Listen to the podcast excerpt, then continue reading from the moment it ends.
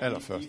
Det er for tidligt. Jeg er ikke færdig med min kakao. Nå. Men jeg, jeg, hvad det, jeg tænker, jeg, jeg gad godt lige høre dem lidt på tværs deroppe stadigvæk. Altså. Stadigvæk. Ja, det ved jeg ikke. Altså, Jamen, jeg tænkte, at nu skal der være mulighed Nå, okay. for, øh, at...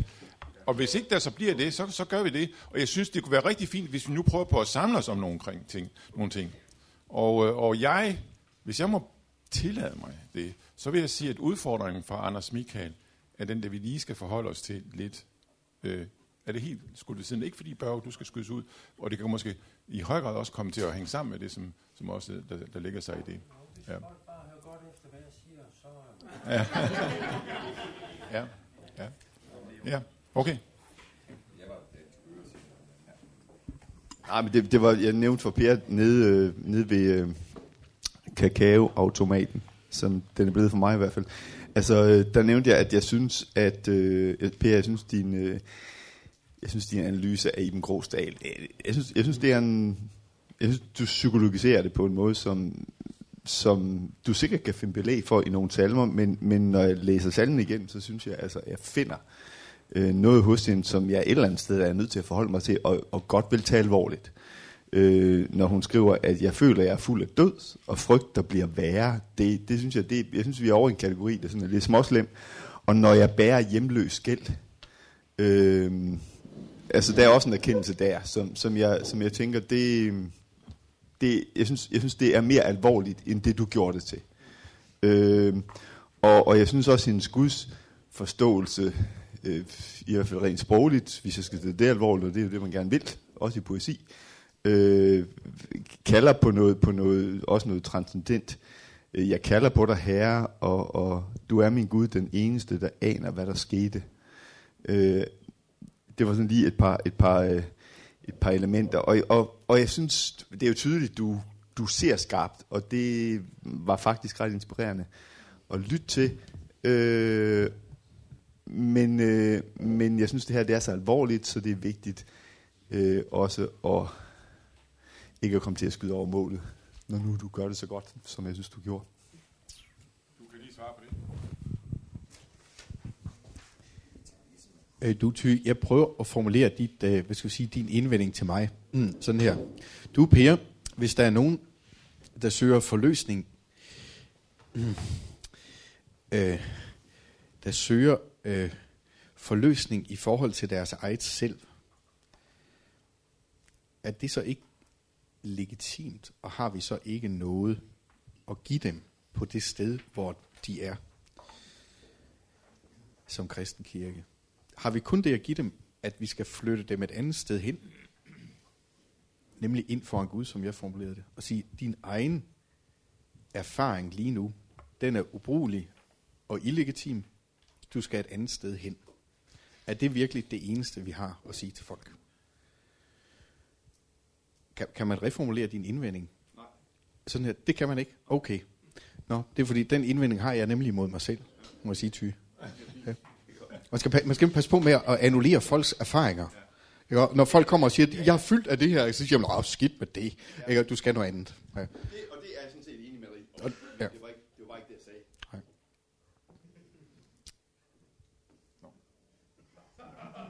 Okay, så lige nu så er det bare mig, der sidder og diskuterer med mig selv. det er faktisk ret sjovt. Jamen, øh, jeg vil da godt følge op på det, fordi jeg har da ikke meget til års for Iben Krogsdal, men når du siger det, du gør, øh, så øh, fornemmer jeg, nu prøver jeg så at tolke på det, du siger, øh, og, og, og øh, at, at der faktisk er, øh, hun nævner søn og død. Er det det, du siger? Hun nævner i hvert fald død. Er hjemløs gæld, det forstår du som en sønserkendelse. Det forstår jeg som synes Ja. Som noget, der kan knydes til.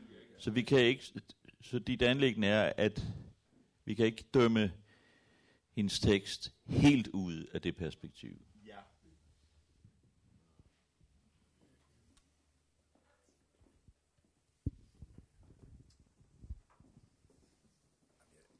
Nå, men lige, lige, lige pludselig går det op for mig, at jeg kom for tidligt på. Jeg skulle lige tænke lidt mere over, hvad der var, jeg egentlig ville spørge om. så nu kan det være, at det går helt galt. Det gør det sikkert, men det, det er til dig, Anders. Og tak for provokationen. Øh, der var kant i den. Tak for det. Øh, og øh, Ej, nu jeg prøver bare lige, øh, så, så, kan vi- så kan jeg jo komme igen, måske. Øh, nej, men jeg, jeg tænker bare, det der, altså Guds rigsforkyndelsen versus retfærdiggørelseslæren, som du dog ikke prøver, prøver at øh, ved det, aflyse, men, men, men så alligevel. Altså, jeg, jeg undrer mig faktisk bare over, at, at du synes, at det er så utrolig svært at forene. Du kæmper med din anfægtelse, og det er sådan, jeg hører dig i hvert fald, nu må du korrigere mig, men, og, øh, men du leder altså efter en, en forening, for du vil ikke øh, sætte øh, retfærdiggørelseslæren en pension. Vi skal beholde den, øh, men øh, vi skal altså forstå, at Jesu hovedbudskab var Guds rige. Det var, hvad du sagde. Um, jeg, jeg tænker bare, jeg, jeg, nu tænker jeg sådan helt lavpraktisk, når jeg tænker sådan på, på lutherske kristne rundt om i verden, og lutherske kirker rundt om i verden, hvis jeg kan tænke ud over Danmark, ikke, så kan jeg godt få øje på lutherske kirker, som, som, øh, som jeg synes faktisk, øh, der hvor de går frem, og nu tænker jeg på Etiopien, hvor jeg har været de senere år nogle gange, ikke? og det er måske ikke det mest klassisk lutherske eksempel, det vil jeg godt indrømme, men jeg synes jo, at det, det der sker der, det der sker, når en eller anden øh, mand inden fra Addis Abeba i Etiopien flytter ud i bushen sammen med sin familie, fordi nu det, det har de fået et kald til, og de bliver sådan udplantet, øh, nærmest husmenighed, eller virkelig husmenighed, ikke? Og så begynder ting at ske, og så vokser det, og det kunne jeg fortælle meget om, og så kommer der elektricitet til, så kommer der skole, så kommer der vand til, og, og det ene med det andet, ikke? Og det hele er jo blandet sammen faktisk. Politik og alt går op i en højere enhed, og det vokser frem. Og, sådan. og det ser ikke ud til at være svært at forene. Og jeg indrømmer, at det er altså Etiopien, det er ikke Danmark, men, men, men egentlig, du, man kan sige, at det, det, er der, det kunne Larsen i hvert fald kunne have bekræftet at, sådan fra kirkehistorisk hold, at, at, at øh, der er jo lavet grundige undersøgelser af, som viser, at den moderne sekulariserede velfærdsstat, den er jo født lige ud af sådan set dansk kristendom, luthersk kristendom, egentlig. Det kan godt være, det ikke rammer over det, du sagde, men jeg, jeg, jeg undrer mig over, at det er så, så svært at forene tingene, og du nærmest synes, det er sådan helt øh, tæt på håbløst. Det kan jeg slet ikke forstå.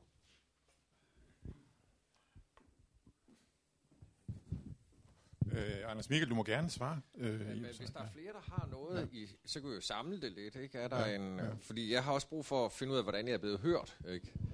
Så hvis der er flere, der har nogle kommentarer lige i det her område. Øhm, Det, er- det er så lidt de samme, øh, samme boldgade. Øhm, jeg forstår heller ikke den her modsætning mellem gudsrigstænkning. Og så alligevel jo noget, fordi jeg har da oplevet, siden jeg begyndte at undervise her, at øh, blive konfronteret med den her gudsrigstænkning som en udfordring.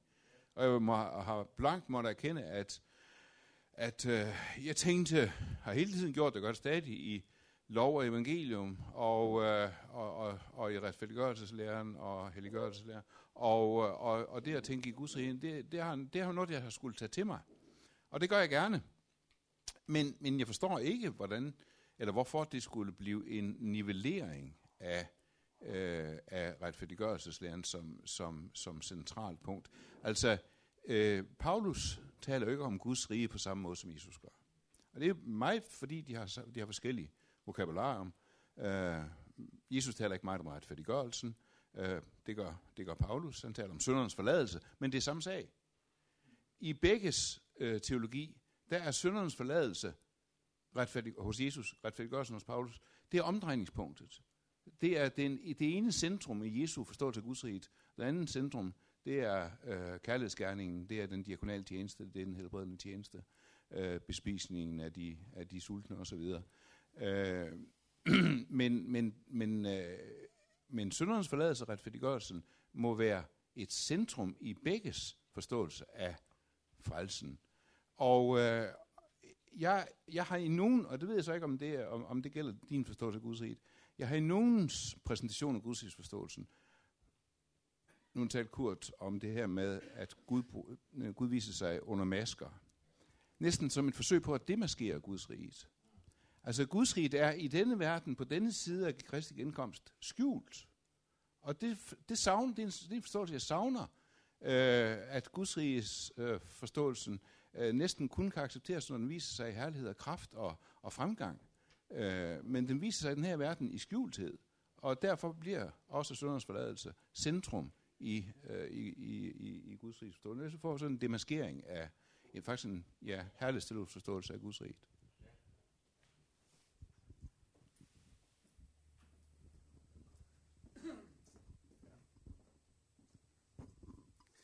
øhm, skal det ikke øh, i går så bare repeteres, at, at retfærdiggørelseslæren er et, en kirkehistorisk fænomen, som opstår på grund af, at vi har et kirkehistorisk problem, med, hvor, som Luther opdager, ikke, med retfærdiggørelsen af gerninger.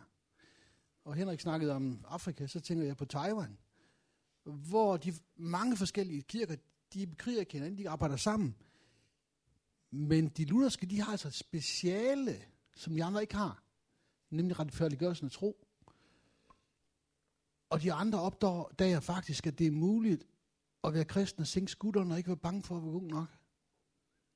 Og det betyder ikke, at det er fundamentalt teologisk, men det er vigtigt. Og, de, skal, og de lutherske skal ikke opgive deres speciale.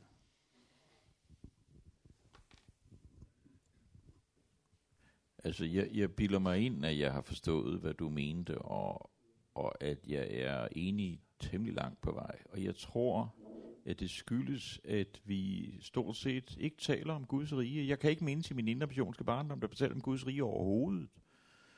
Og hvis der betalte om det KFS, så var det da sådan en gang hvert andet år eller sådan noget. Altså, øh, har vi, har vi råbt det ud fra tagene, så alle ved, at vi tror, at Jesus er hersker over hele verden? Er det ikke det, der er dit anlæggende? Et af dem? Øh, Guds rige er ikke blevet et samlebegreb i vores forkyndelse. Men jeg, jeg forstår måske ikke, at, at retfærdiggørelseslæren skulle... Altså, der var du måske lidt for kritisk der, men, men, men vi har ikke talt om Guds rige. Vi har ikke, vi har ikke råbt det ud, at Jesus er, er, er hersker over alt. Øh, der, der synes jeg, vi, ja, ja, at, at du har ret. Nu må jeg godt også lige få lige for lidt til jer. Ja. Øhm, hvad betyder det? Altså jeg tænker lidt på, hvad er, hvad er konsekvensen af det, du siger, Anders Michael? Er det, at øh, Guds rige øh, er det, der skal øh, sætte sig igennem i denne verden inden Kristi genkomst? Er det det, at øh, hele verden skal styres øh, efter de principper, som evangeliet sætter? Øh, er det det, der er målet? Og hvis det der er målet, så vil jeg sige, så gjorde øh, kan vi sige, den katolske kirke et, et, et øh, behjertet forsøg på det øh, og nåede ikke rigtig i mål med det. Dem, der øh, de øh, evangelikale i USA, der prøver på at få Trump på banen, gør et behjertet forsøg på det. Øh, men de lykkes heller ikke med det. Og jeg spørger, er det overhovedet det, vi skal? Er det overhovedet det, vi er kaldet til, når vi skal tale om Guds rige?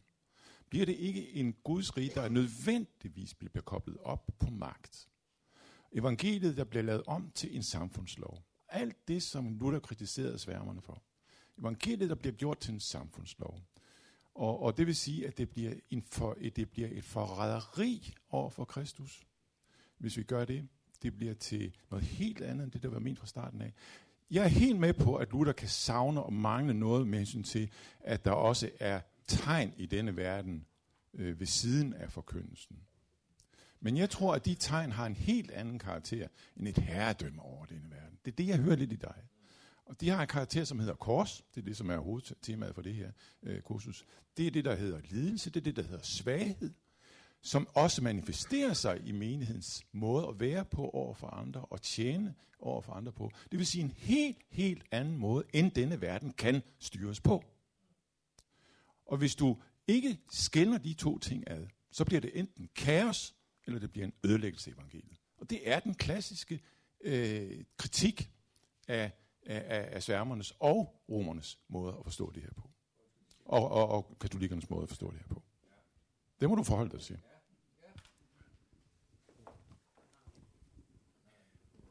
Jamen altså, jeg er glad for, at vi kommer ind i det her felt, fordi jeg mener simpelthen, at det, er det, det vi drøfter nu, er et af de vigtigste politiske spørgsmål i en global verden, hvor der er lidt forskellige udgaver af, hvordan vi skal realisere Guds herredømme i verden. ISIS er jo et godt eksempel, Daesh det er jo drevet af en apokalyptisk øh, vision om at oprette Guds øh, rige ved, øh, ved loven og vold og magt. Så kan vi jo se, hvordan det går. Ikke?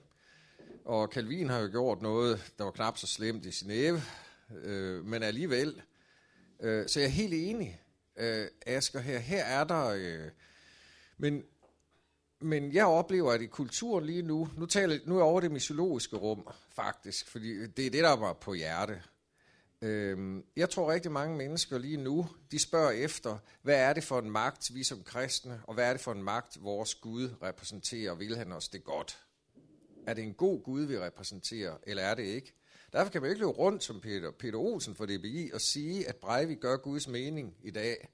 Det er noget af det mest øh, destruktive, jeg har hørt øh, som basis for en formidling af evangeliet. Og det vil jeg gerne sige her i dag i det åbne. Jeg er rystet over så snæver en kobling. Den fungerer ikke som isologisk driver i dag, og det vil jeg gerne udfordre Børge og DBI på. Fordi det her teologiske spørgsmål, jeg tager op af, det har nemlig noget med det at gøre. Hvordan repræsenterer vi Gud sandt i verden? Det er det, jeg mener. Ikke som vold og magt, men i tjenende lederskab, som Jesus, som Herrens lidende tjener. Sand gudsbillighed er sand menneskelighed. Det er at tjene sin næste, og det er også at leve efter en praktisabel bjergprædiken, hvor man tager korset og lidelsen på sig. Så det her det er under korsets fortegn. Men det jeg oplever, det er, at vi har, to regimenter har skabt en sekular kultur, hvor vi reducerer det religiøse til det indre menneske, det følelsesmæssige, og ikke det ydre, det politiske. Men Jesu handlinger har altså politiske konsekvenser. Ingen fremtid uden tilgivelse, siger Desmond Tutu. Sandheds- og Forsoningskommissionen i Sydafrika, hvor offer og krænker sidder foran løbende kameraer i overvis og siger, hvad der skete. Det var det, der forløste den sydafrikanske nation. Det er syndsforladelsen, politisk appliceret som forsoning mellem mennesker. Og jeg kender ingen steder, hvor vi diskuterer så nederdrægtigt, som i kirkelige sammenhænge, og hvor vi ikke praktiserer forsoningen. Jeg er sikker på, at hvis vi ikke får løst det her grundproblem, så kan vi ikke være missional kirke i Danmark. Vi kan ikke skabe forsoning og enhed. Jeg er sikker på, at øh, korsteologien er også det eneste, der virker missionalt. Der er jeg fuldstændig enig. Det handler ikke om magt, det handler om kristi magt, som er en helt anden magt. Men når det så er sagt, hvordan omsætter vi så, at vi skaber en kultur, der møder Guds godhed? Det er den magt, vi har. Det er at gøre godt og tjene næsten. Og hvis vi virkelig skal skubbe kulturen meget, meget langt væk, så skal vi altså bare øh, lade den lutherske skældne mellem lov og evangelium, lov og evangelium som pædagogisk princip, og så blive til dundertale. Øh, folk vil høre det som sharia-lov i dag. Undskyld mig, jeg stiller det virkelig på spidsen. Men der er altså bartiansk. Folk må møde Guds rige, Guds godhed og Guds skønhed og Guds kraft – der har vi også nådegaverne i spil, helbredelsens nådegave, forbønden osv. Jeg tror simpelthen ikke på den anden model. Og det betyder også, at retfærdiggørelseslæren, den er absolut vigtig. Øh, abs- altså, det er den artikel, hvor med kirken står eller falder. Men syndernes forladelse er ikke centrum, det er forudsætning for, at vi kommer ind i Guds rige. Og det er faktisk en væsentlig forskel.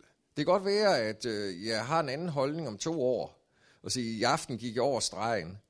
Men jeg er virkelig anfægtet af, at, at gøre det til øh, hovedsagen. Øh, en kirkefar sagde på et tidspunkt, Gud ville jo han inkarnerede sig i Kristus, uanset om syndefaldet var sket eller ej. Og pointen i det er jo, at som vi bærer den jordiske spillede, skal vi bære den himmelske spillede. Vi er formet til at få, vi er, vores, vi er mediator mellem mikro- og makrokosmos. Så jeg har et kosmologisk perspektiv, det lærte jeg jo af Johannes Ågaard, og uden kosmologi, der kan vi ikke forkynde Kristus i dag. Og den, de nyspirituelle fatter slet ikke, hvad vi siger. Så der står altså, jeg synes, der står rigtig meget på spil.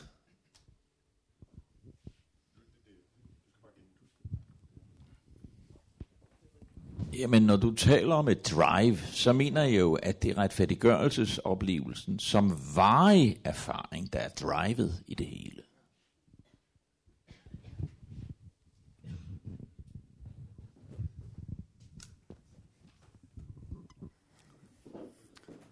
Der er nogle andre ting, der har været strejft, som jeg synes hænger sammen med det her.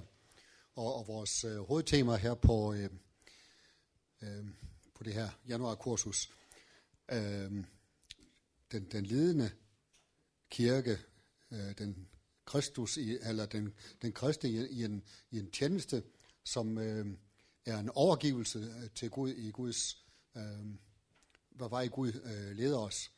Og, og på den måde, så, så er der to begreber nu, som, som har været frem der, så, som jeg mener hindrer os i at få en, en, øh, en rigtig forståelse af det. Det ene, det, det er den måde, der blev talt om, om det almindelige præstedømme. Jeg tror, der både Per og, og også øh, Anders Michael, Øhm, hvor øh, hvis man læser Luthers skrift der om, en, om et kristen menneskes frihed, sådan midt i om, omtrent, der taler han om, om øh, det, som er øh, det almindelige præstedømme. Og der, der skal man øh, tænke på, at, at ordet præst på tysk, det hedder priester. Altså den særlige øh, måde, som en katolsk præst er præst på, ved at han er en offerpræst. Og det har den døbte kristne andel i, ved at være den, der overgiver sit liv, offrer sit liv i, i Guds hænder, lægger sit liv i Guds hænder. Og, og på den måde er en, en Guds tjeneste, for, øh, som er velbehagelig for Gud, som der står i, i Romerne 12. Øh, vers 1, og kan føre det videre også til, til første Peters brev. Mens øh, det, som vi så kalder præst, det er noget helt andet. Det er, det er en forkynder, det er en, en kirketjener, kan de kalde det i, i øh, den reformatoriske sammenhæng. En prædiker, en prædikant, som, som øh, i og for sig ikke har noget med, med dette, øh, den offertjeneste at gøre, enten at han er den, der skal øh, bringe øh, Kristi ord til mennesker, sådan så at de kan lære at tro, sådan så de kan tage imod det ord, som Kristus taler.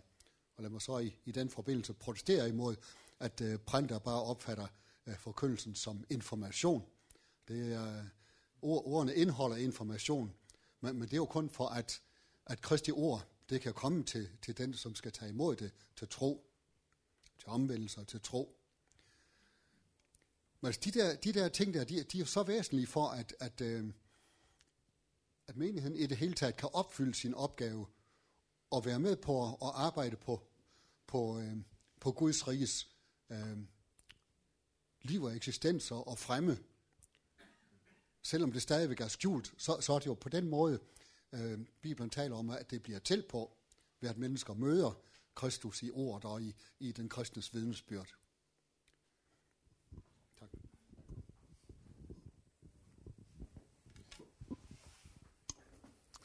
Ja.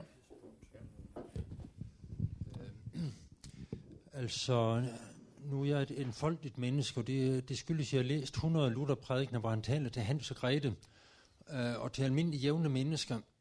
øh, men altså, skal, skal jeg prøve at sætte ord på det der med Guds rige, så er det noget med, at Guds rige udbredes i verden gennem, øh, hvad skal man sige, øh, forældrestand og samfundsliv og myndighed og øh, den kristnes barmhjertige gerninger på det sociale plan. Der, øh, der skaber vi ikke en fuldkommen verden, men, øh, men vi gør en anelse for, at, at verden bliver et, et sted, man kan holde ud og leve. Øh, det gjorde man øh, på Nytestamentets tid, det gør man i vores demokratiske tid, men, men vi gør en beskeden indsats på det samfundsmæssige plan for sådan at, øh, at hindre Ragnarok. Men øh, så forkynder vi Guds ord og forvalter sakramenterne. Og, øh, og så ser vi Guds riges fremme, og det ser vi gennem, at, at mennesker, de, øh, de gennem det, som ikke ser ud af noget, de kommer til tro på Jesus, får del i søndernes fladelse og har del i den kommende verden. Og, øh, og så efterhånden, så, så gennemtrænger det øh, det ydre liv og verden, og sådan en, en dag, så kommer Guds rige i, i, i herlighed. Øh, hvor svært kan det være? Fordi altså i, i den moderne Guds rige forståelse, der, man kan ikke plante træ i haven, uden at nu arbejder man for Guds rige. Altså øh, Guds herredømme, det er også det er også, hvad man gør sådan på skabelsens plan, hvis at øh, man slår sit græs eller, øh, eller et eller andet. Øh, det er ligesom i Leibs bog om, om sjælesår. Man kan ikke låne en cykelpump ind hos naboen, uden det er sjælesår. Hvor, hvor, jeg, hvor jeg tænker, det skal, øh, vi skal have essensen lidt mere frem. Øh, og det var, det var slemt, Leif, det må du undskylde. Øh, øh, det grove, det sagde jeg faktisk i aften, så...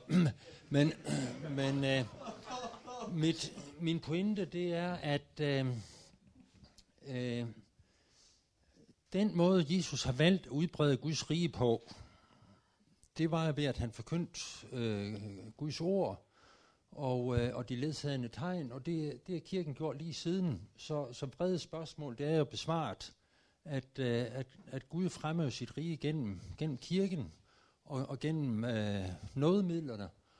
Og øh, en gang, så, øh, så, skal, så skal det udløse Jesu komme, og så er øh, Guds rige i, øh, i, i herlighed.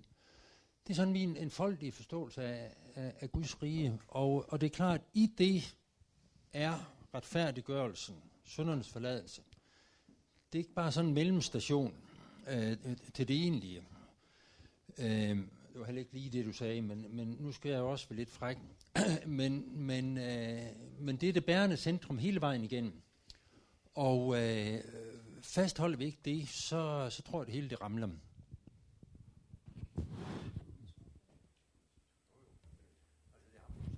Ja. Ja, det er super interessant, og jeg skal begynde med et meget let forståeligt eksempel. Ryslinge Valgmenighed, Wilhelm Birkedal, Grundtvisk vækkelse. De grundtviske præster koblede sig på de gudelige forsamling. Det var vækkelsen. Det var de lutherske skrifter, de sad og læste rundt omkring. Så det er jo retfærdiggørelseslæren, der bringer Guds ånd med sig og begynder at forløse almuen og lægefolket i Danmark. Helt uden kirkens hjælp. Og øh, ja, jo, men nu taler jeg lige, så ved du, jeg bliver afledt, ikke? Det er sådan, det skal forstås. Yes. I første generation af den grundviske vækkelse, det vi kalder det højre grundviganisme, Wilhelm Birkedals prædiken er fuldstændig klassiske, lutherske, grundviske, antirationalistiske også. De fastholder Guds øh, transcendente virkelighed, det supranaturale osv. Øh, fast, midt i en rationalistisk tid. Øh, anden generations præst i den valgmenighed fortsætter det gode arbejde, som William Birkedal øh, indledte. Men han var jo bundeven Birkedal. Han sad i landstinget. Og der var rigtig mange, der sluttede... Altså, øh, jernbanerne på Fyn, de kørte jo efter, hvornår der var øh, gudstjeneste i Ryslinge. Over hele Fyn. Så stærk var vækkelsen. Øhm, og der er jo rigtig, og han havde også et politisk engagement. Min pointen med det, det er, at Wilhelm Birkedal var lige stærk i begge regimenter. Så der var vækkelsens kraft blev brugt til samfundstransformation. Men så fik Ryslinge Valgmenigheder en del medlemmer, som egentlig forholdt sig mere til samfundstransformation, altså venstregrundviganismen. Så de nyder vækkelsens frugt, uden vækkelsens udløsende faktor, nemlig retfærdiggørelseslægeren. Så det må heller ikke adskilles. Det er jeg fuldstændig enig i. Men det er sammenhængen i dag, der er brudt. Det, der sker i tredje generation, det er, at Skat Rørdams søn, han får embedet i Rysling, og han er liberal teolog. Han forkynder et, den ritselske liberal teologi, det vil sige, at Guds rige er morals, moralske intensiverede handlinger. Så er vi tilbage til rationalismen. Er der et mønster her? Fra vækkelse, samfundstransformation til liberalisme, hvor det du påpeger som en farebørge, at det dekobles for retfærdiggørelseslæren, det sker rent faktisk, så bliver det social gospel sociality. Ja, det er der helt afgørende. Men ja, det jeg er op imod, det er, at retfærdiggørelseslæren giver ikke samfundstransformation. Der skal vi over i en helt, en større øh, fundamental teologisk kategori. Og det handler ikke om at afmaskere Gud. Der har jeg jo læst, øh, der kan vi jo læse øh, Niebuhr, hvad er det, han hedder, Niebuhr, Richard Niebuhr, Christ and Culture, ikke? det, det lutherske standpunkt, det er Christ and Culture en Paradox. Vi er synder og retfærdige. Så de tegn, vi gør på Guds rige, de er forløbige og indirekte. Det er kun en tegnvirkelighed, så vil han sige det. Så vi demaskerer jo egentlig ikke Gud til herlighedsteologi eller magtvælde. Men vi, vi men, og, og det man kan i Mekan Jesuskirken, det er jo netop et samfund, hvor man ikke har en kultur med to regimentelæger. Der kan man integrere sin spiritualitet og sit samfundsengagement på en helt anden, mere holistisk måde. Og vi sidder simpelthen fast i at forkynde retfærdiggørelseslæren under en forældet forståelse af toregimentelæren, tænker jeg. Og vi er i fare for at blive fuldstændig irrelevante, os som egentlig fastholder øh, alle trosbekendelsens led. Det er bare sjovt, for det er simpelthen ikke rigtigt. Er det ikke rigtigt? Det er ikke. Okay. Jeg kan godt forstå, at du siger det. Det vil Ja. jeg troet. Ja. Jeg har fundet ud af, at det ikke er rigtigt. Ja. Jeg er uhyre bevidst om at skille det samfundsmæssige fra det religiøse. Yes. Og det, det skal man også. Men, øh, jamen, man skal, ja, det skal man også. Men jeg oplever i praksis, at øh, det ikke kobles. Men der skal være to. Ja, det skal der. Det var det første. For ellers bliver det, ellers bliver det magtvælde. Ellers bliver det magtvælde. Ja, Ja, det er jeg enig i. Men Guds rige, det, det skal emme ud af os under det værste regimente. Og det siger vores forkyndelse simpelthen ikke. Vi bliver sekulære. Og jeg oplever mange, der ikke kan håndtere den kristne tro, for de kan ikke sammenholde de her to virkeligheder. Det er et sjælesørgsproblem, som fører til troskriser, hvor folk ikke kan leve et liv med integritet, at det er integreret begge virkeligheder. Og jeg mener, det er et sjælesørgsproblem, det er forkyndelsesmæssigt, det er et teologisk problem. Og retfærdiggørelseslæren er ikke tilstrækkelig til at leve i verden, som den ser ud i dag, som kristen.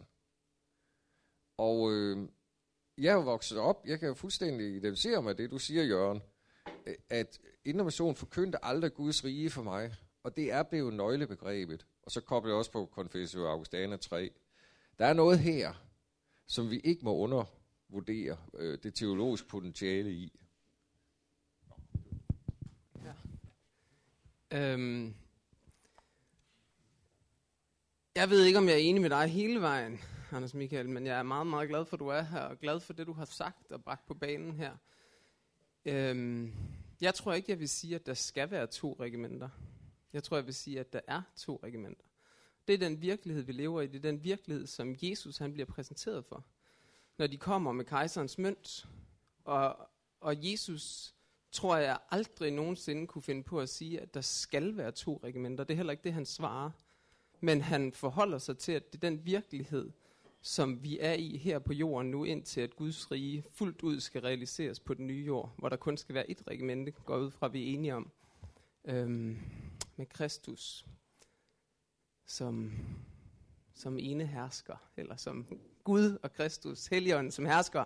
Øh, det var ikke den problematik, øh, som jeg i øvrigt ikke forstår, Kurt, hvorfor at Kristus ikke har al magt i himlen og på jorden, når nu han har sagt det. Men det kan vi lige vende tilbage til en gang. Det, jeg, jeg kunne godt tænke mig bare at, at sige, at jeg tror, at der er to regimenter, men vi er i det ene. Og jeg, jeg, for, jeg har aldrig forstået, slet ikke efter at jeg begyndte at gå op i det, måske forstod det før, fordi jeg bare købte det, som de voksne sagde. Men, men jeg har aldrig forstået, hvorfor at jeg skal splittes på den måde. Det er derfor, jeg er så glad for, for noget af det, du siger med, fordi at, fordi at hvis det skal hænge sammen for mig som et menneske, så, så er jeg nødt til at holde fast i, at jeg, jeg hører hjemme i det ene regimente. Når, når Jesus han står og siger, jamen så giv kejseren, hvad kejserens er, Guds, hvad Guds er, så hører jeg jo hjemme i det sidste. Og alt i mit liv, det er Guds, og alt skal jeg give til Gud, og jeg skylder virkelig ikke Lars Lykke noget som helst. Han har noget magt over mig, men det er en helt anden form for, for, for måde at reagere på, og der forstår jeg heller ikke den kritik, som Asger ligesom kommer, at altså snart man begynder at tale om det, så, så bliver der trukket nogle eksempler frem med nogle kristne, som har forsøgt at reagere ved magt, Øh, og det er ulykkeligt, men det, men det er ikke det, jeg nogensinde har talt for. Heller ikke det, jeg har skrevet til nogen af jer inde på det her hemmelige netkonvent, som de fleste af os kender. Øhm, jeg, jeg, jeg, jeg ønsker ikke, at vi kristne skal reagere med magt, men jeg ønsker, at vi netop skal, skal efterfølge Kristus i hans måde at, at give sig hen for verden. Ligesådan skal vi give os hen for verden som kirke. Og der skal vi lægge vores krudt, i stedet for og, og lægge det i et regimente, hvor vi alligevel ikke, øh, hvor vi alligevel ikke passer ind.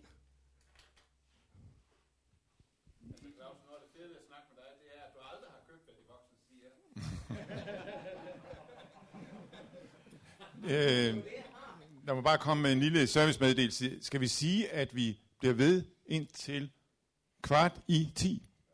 Så siger vi det. Så står vi en streg der. Kvart i 10. Der kan være meget mere at snakke om. Det er derfor, jeg sætter en streg. Øh, øh, er der nogen, der er på banen her? Ja, Jens? Jeg vil bare sige, at jeg tror, at mangel på syndernes forladelse i dag har større samfundsmæssige konsekvens, end vi aner. Øhm, og det er derfor blandt andet for mindfulness breder sig, for man kan ikke holde det ud. Den smerte, det er, altså den skyld, man har. Så kan man sige, som putte det på afstillingen, og få det neutraliseret med mindfulness. I England har parlamentet lavet et helt program, der hedder Mindful Nation. Jeg har ikke fået det endnu.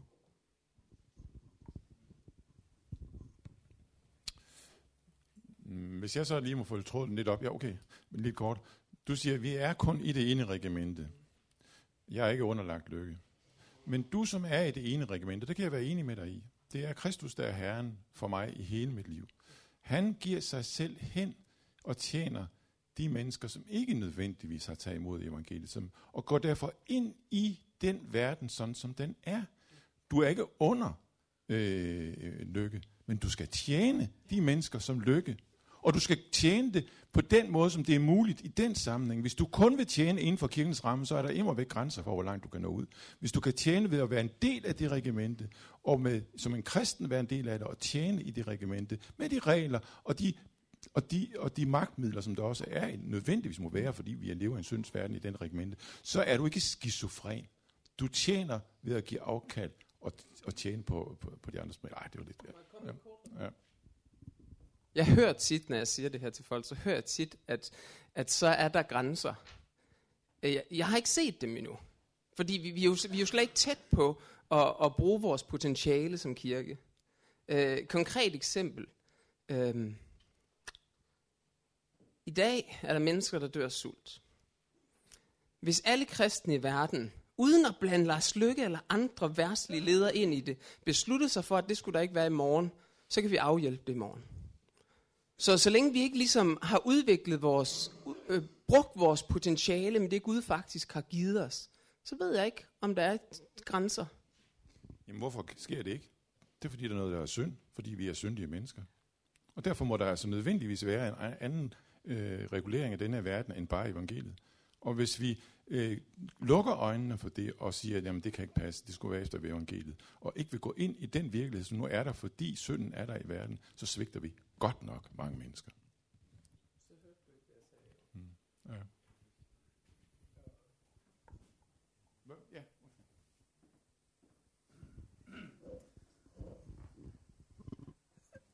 Jeg sidder og undrer mig øh, et stykke tid nu over, at, at det bliver sagt, at vi ikke øh, forkynder Guds rige. Øh, altså, øh, hver gang vi har, har dåb, så øh, taler vi om Guds rige. Det står direkte øh, noget om det i, øh, i vores dåbsritual. Så vi, vi kan ikke døbe øh, i vores kirke, uden at, øh, at, vi, at vi taler om, om Guds rige. Øh, jeg mener heller ikke, at vi kan forkynde øh, øh, syndernes forladelse, uden at vi snakker om, om Guds rige. Øh, øh, vi snakker om Guds øh, rige, om det, som hører Guds rige til. Øh, det kan godt ske, at der er noget, der mangler i forkyndelsen af, af Guds rige, og, og det er måske det, som, øh, Anders Mikkel, det er måske øh, øh det, som du efterlyser, men jeg kan ikke forstå, at du kan sige, at, at Guds rige ikke bliver, ikke bliver øh, forkyndt. Øh, for det, det er i hvert fald min oplevelse, at, at det gør det, og, og, øh, og jeg, jeg taler om, om Guds rige. Det er ikke så, at jeg har øh, som overskrift Guds rige i, i min søndagsprædiken, men, men, men jeg taler om ting, som hører til Guds rige. Øh, og, og det er jo en masse, masse ting. Øh, så, så hvad er det lige præcis, øh, du mangler?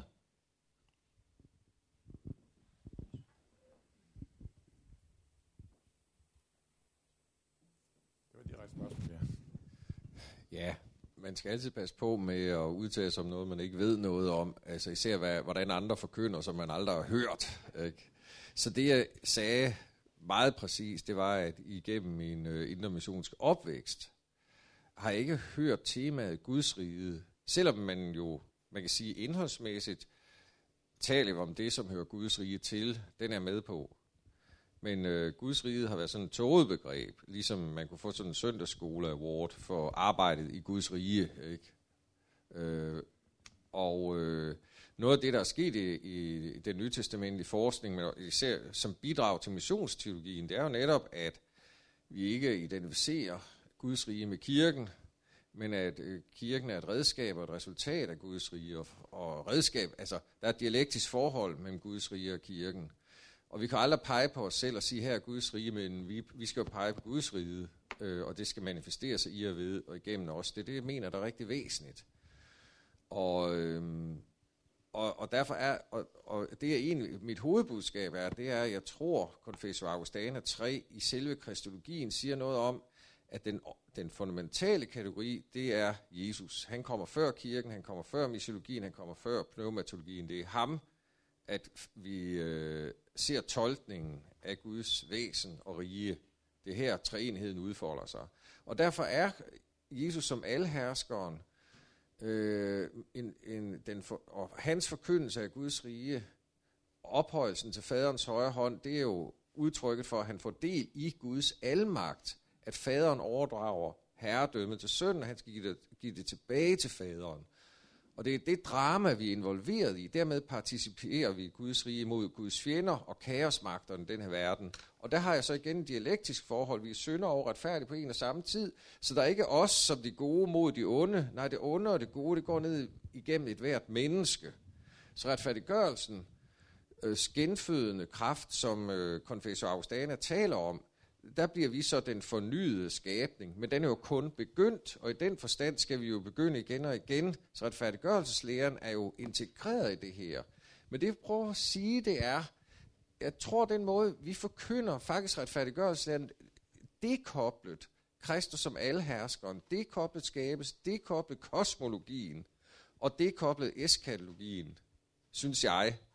Øh, sådan er det, når jeg læser Rosenus, hans prædikner, så er det, så er det retfærdiggørelsens logus og sted er kun i samvittigheden som anfægtelsens overvindelse. Det er kun det spørgsmål, han sjælesørsk stiller sig som mål for sin forkyndelse.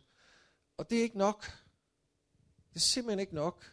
Og det er, øh, selvom det også er en del af virkeligheden, at en kaosmagt er også vores skyld og vores skam, og anklagen over for Gud for brødrenes anklager, det kender vi også. Så jeg er ikke ude imod at sige, at det skal vi øh, ikke have med. Men jeg siger, at det ikke er det fulde billede. Og jeg, jeg tror, jeg har lært Johannes Aargaard, at uden kosmologi, uden antropologi, uden eskatologi, så kan vi simpelthen ikke gøre klart for mennesker, hvem Gud er i sin totalitet. Så retfærdiggørelsesland er altså ikke totalkategorien, og det var det krav, jeg blev mødt med øh, i studiemiljøet på MF i kaffestuen, det var, at jeg var ved at ophøre med at være luthersk, hvis ikke retfærdiggørelseslæren var det hele. Jeg ved godt, det er karikeret, ikke? men det var sådan, jeg oplevede det som ung mand. Så det er en, øh, så derfor måtte jeg læse Luther, jeg måtte læse Gudsrigs teologien, og nu er jeg faktisk ved at være ankommet til en position i det her teologiske spørgsmål, hvor jeg mener, at Romerne 5 og 1. Korinther 15 og Efeserne 1 er de væsentligste nytestamentlige tekster som udgangspunkt for en teologi i, i dag. Så det vil jeg nok øh, skrive en artikel om. Og jeg kunne illustrere rigtig mange unge mennesker, som bevæger sig væk fra retfærdiggørelsesmiljøer eller karismatiske miljøer. Altså selv det karismatiske dekoblet, det store perspektiv, jeg taler om, det er jeg ikke med på. Jeg er ikke karismatiker i den forstand, at jeg tror, at øh, øh, lidt forbøn og lidt småkarismatik, og altså, at det, altså, det er simpelthen for lidt. Jeg, vi må have en større vision, ikke? Så jeg taler både til mig selv, de, fordi de unge er på vild flugt væk fra begge miljøer øh, mange steder. Og de kan ikke koble det på deres eksistens i verden. De kan ikke blive hele mennesker med så snævert et perspektiv, som... Altså, herlighedsteologien fungerer jo slet ikke overhovedet, for livet skal nok overbevise mennesker om livets realiteter. Så herlighedsteologien, den er helt ødt det er en forsnævret karismatik også, men det er en forsnævret lutherdom altså også. Og det er egentlig det, der er mit budskab. Jeg er først og fremmest missiolog. Ja, Ja, altså bare, bare hurtigt, jeg prøver at gøre det hurtigt. Altså, du, du er god her i aften, fordi du sætter ting på spidsen, men, men det bliver også enøjet, ikke? Øh, men det er godt, tak for det, fordi det, det sætter jo hele i gang. Altså, der er jo masser af energi i den her samtale. Men, men, men, men, det, men altså, du sætter det helt på, alt for meget på spidsen. Det er jo ikke rigtigt, at... at øh, altså, jeg, jeg har lyst til at følge op på det, Peter Henning siger. Det, det, det, det, det, du, det jeg hører Peter Henning sige, det er, at, at ja, vi forkynder jo retfærdiggørelse, altså retfærdiggørelse af tro og så videre, ikke også? Men vi forkynder også alt muligt andet, siger, siger hører Peter Henning sige. Og det er fuldstændig rigtigt, det er det, vi gør. Vi forkynder jo alt muligt andet også. Vi forkynder ikke bare, at du kan lige gå hen og få lidt forbøn, og så lige mærke Gud lidt og sådan noget. Der er meget mere på spil. Vi, i, hvis jeg tog sådan et gennemsnit af mit års prædiken, ikke? så ville det være alt muligt, jeg talte om. Alt muligt i livet, ikke? Som jo præcis sender mennesker ud og, f- til at sådan set være Guds rige spredere, hvis nu vi siger sådan lidt stort, ikke? Øh, det, er jo, det, er jo, det er jo sådan, det er, og det, der, det er det, der sådan nogle gange kan ske lidt også, og, og, og vi kan være lidt heldige, og, det, og Gud velsigner det, der er. Fem brød og to fisk, og der bliver noget mere ud af det. Og sådan. Jeg, jeg, det, som jeg øh, tænker på, om du er, det, det, jeg tænker på, om du er ude efter, når, når, når du siger de her ting, det kan være, det er meget forenklende, men det er, at du, jeg, hører, jeg kunne godt høre dig rigtigt, på, eller høre det rigtige i det, du siger, hvis du siger, at det- forkyndelsen kan ikke kun dreje sig om den vertikale øh, øh, øh, hvad hedder det, altså gudsforholdet. Det må også handle om det horisontale, simpelthen, ikke? For så må, det må forkyndelsen også handle om. Det gør den bare også rigtig meget, og jeg tror måske nok, at du også kan have den pointe, at der har måske været den svage, det er i hvert fald en pointe i mit foredrag øh, tidligere på ugen, at vi i luthersk sammenhæng, i hvert fald i vores sammenhæng, har haft en bold til ikke at ville tale om gerninger, helt enkelt altså. Det, det var sådan noget, det var noget sekundært, altså, og, sådan, ikke? Øh, men, men, men det skal vi blive bedre til. Det var det, var det jeg prøvede at sige i mit foredrag. Og, og, og det synes jeg så også, at vi gør og skal. Og det er det, jeg synes, Jesus gør, når han taler om Guds rige. Hvad er det, Jesus tegner for os? Hvad er det for en Guds rige, han tegner for os? Er det sådan et totalrige? Er det kosmisk? Ja, det er det i det eskatologiske. Men er det det her nu? Jeg synes jeg ikke. Jeg synes ikke, han tegner et billede af noget, der, der, hvor det hele på en måde smelter sammen, og det bliver stort og mægtigt og fantastisk smukt og herligt. Det er måske ikke det, du siger, vel, men hvad er det så, han taler om? Han taler om etikken. Han taler om vores måde at opføre os på. Og det prædiker vi da døre op og stolper ned om. Amen. Øh, nu er klokken altså blevet lige præcis kvart i 10, og der er en fortsættelse i morgen, vil jeg sige. Vi skal høre om Bonhoeffer i morgen. Jeg har ikke hørt, hvad det er, vi skal høre, men jeg har hørt Torbjørn før, og han har simpelthen noget at komme med præcis, og Bonhoeffer ikke mindst, at komme med præcis, når det drejer sig om relationen mellem de her to spørgsmål, som vi har snakket om her. Troen og verden. Der har Bonhoeffer faktisk noget at komme med, som er øh, lidt en brobygger, fordi jeg hører bestemt noget rigtigt i din understregning af, at vi skal holde fast ved, at Kristus faktisk er Herren i denne verden. Og det er den, i- under det foretegn, at vi hersker i denne verden. Men vi hersker også under det fortegn, at den synd, som er en modstand mod Gud, ophører ikke før verdens ende. Derfor er der to typer regimenter i denne verden. Og det fik du også sagt. Det var godt. Nå, men øh, tak for, at I stillede op alle tre. Jeg beklager, hvis det blev drejet lidt for meget over i en Anders Michaels retning, øh, hvis jeg er skyld i det. Men det bliver sådan her, og jeg takker rigtig meget for, at I stillede op. Så tusind tak. Alle fire.